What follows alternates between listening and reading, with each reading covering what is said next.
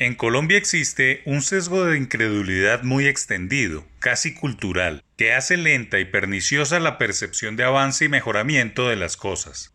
Se presenta cuando se publican las cifras de desempleo. Por ejemplo, no se confía mucho en las cifras del DANE y siempre se aborda el tema por los puntos críticos como son la informalidad, el desempleo juvenil o femenino pero no se detienen mucho en pensar de dónde están saliendo los nuevos trabajos o quién está dando oportunidades, que es a la postre el objetivo fundamental de la necesaria generación de empleo.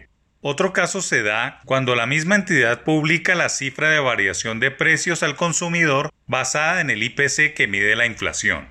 La pregunta recurrente es, ¿dónde merca el DANE? Pues siempre se asume que todo está muy costoso y ha subido de precio. Y una tercera situación, las tasas de intervención del mercado monetario por parte del Banco de la República están en su nivel más bajo de la historia.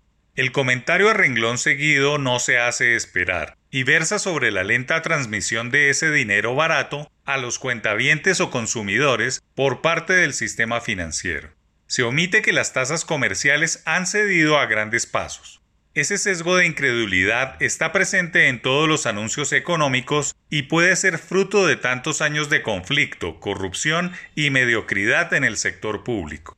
Pero la reflexión se trae a colación porque hay razones para ser optimistas sobre una pronta recuperación de la economía, dado que hay serios indicios para apostar por ello.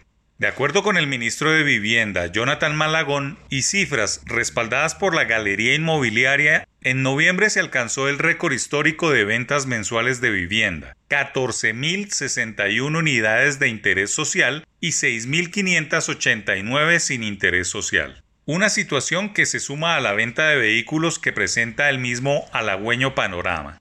El informe de la ANDI y FENALCO sobre ventas de automotores durante noviembre dice que se vendieron 22.330 vehículos nuevos y 49.742 motocicletas, un crecimiento frente a octubre de 7,1% en vehículos y una disminución de 10,6% en motocicletas. Si se compara con el año pasado, evidencia crecimiento de matrículas de 8,6% y 82,6% de los segmentos de vehículos de carga e híbridos y eléctricos.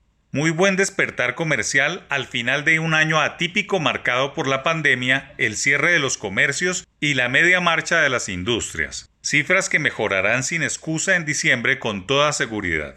Se ha observado que entre enero y noviembre se han vendido 134 mil viviendas, entre bis y no bis, además de 139.425 unidades de vehículos nuevos.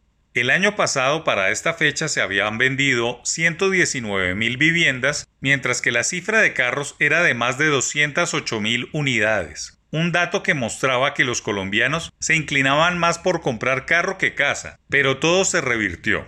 Hay datos que son elocuentes y que hablan de la inminente recuperación económica y deja sin cuento a las aves agoreras que ven un ciclo muy largo de vacas flacas.